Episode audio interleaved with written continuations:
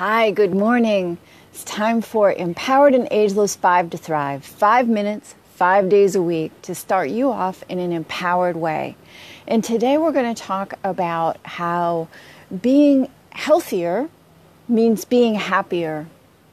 And when you feel good, when your body is supporting you in your life, then you're just more filled with joy and you're happier because you're lighter. There's less dragging you down. And there are a couple basics, depending on where you're at in your uh, health journey. There's a couple of basics that I want you to check off and make sure that you're doing. Um, one that maybe the easiest, maybe the hardest thing for you to do if you haven't done it already is to give up soda. Certainly, the first thing you want to get rid of is any diet soda. Diet foods in general. Diet foods are, are the worst things you could possibly be eating because they're filled with, with more chemicals than the full fat or full whatever version of whatever it is that you're buying diet. So clear all those diet things out. Clear out the diet soda. Then get rid of any kind of soda because the the sugar, the caffeine, the chemicals, it's it's adding pounds every year but it's also quickly deteriorating your health in ways that you may not realize until years from now, and then it's too late to do anything about it. So, the quicker you can get off soda, the better. Uh, substitute iced tea or uh, flavored waters last summer I did a whole series of videos and recipes on flavored waters. Um, so you could find those on my YouTube or um, also on my Pinterest. I have um, on Pinterest, I'm Lynn Pierce 2, the number 2. I have a, a board that has all kinds of juices, smoothies, coffees, teas. Uh, and flavored waters are in there as well. So there's lots of other things for you to drink besides soda. Uh, the next thing would be cutting out, well, cutting out artificial sweeteners, absolutely. Um, I think they're proven carcinogens, so you don't want to have any artificial sweeteners in anything that you eat.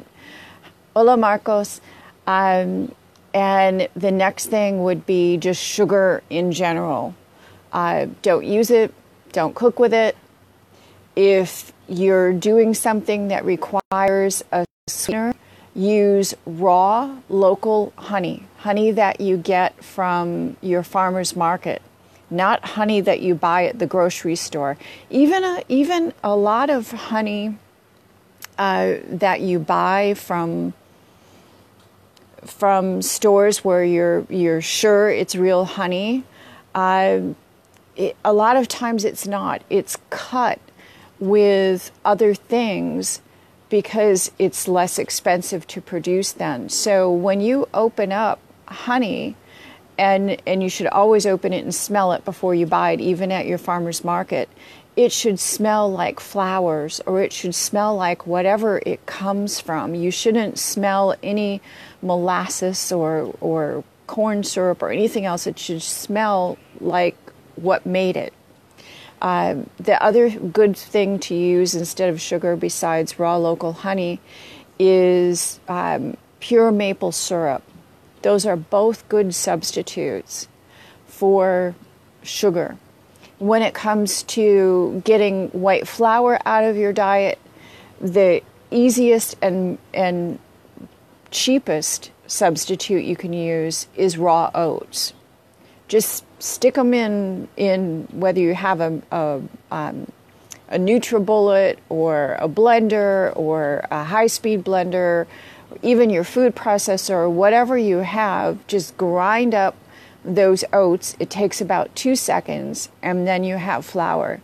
And that you can pretty much substitute for other kinds of flour.